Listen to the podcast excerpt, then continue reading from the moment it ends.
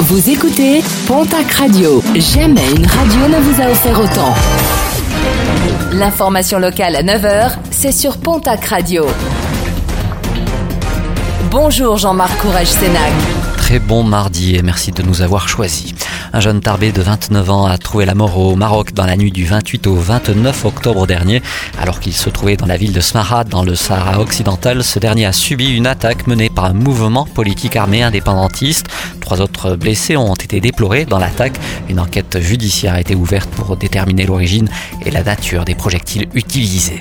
Un procès hors norme hier à Tarbes, à la barre un jeune homme de 22 ans, instable psychologiquement et qui avait menacé des jeunes filles.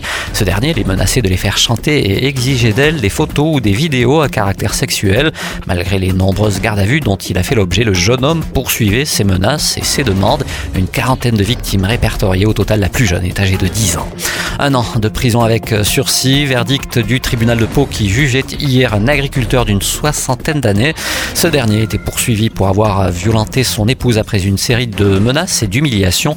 Huit jours d'ITT pour la victime recouverte d'hématomes.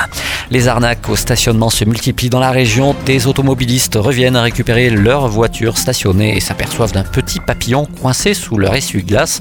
Un avis d'infraction au stationnement avec un QR code qui redirige vers un site où vous pourrez payer votre amende. Sauf que cet avis s'avère être un faux.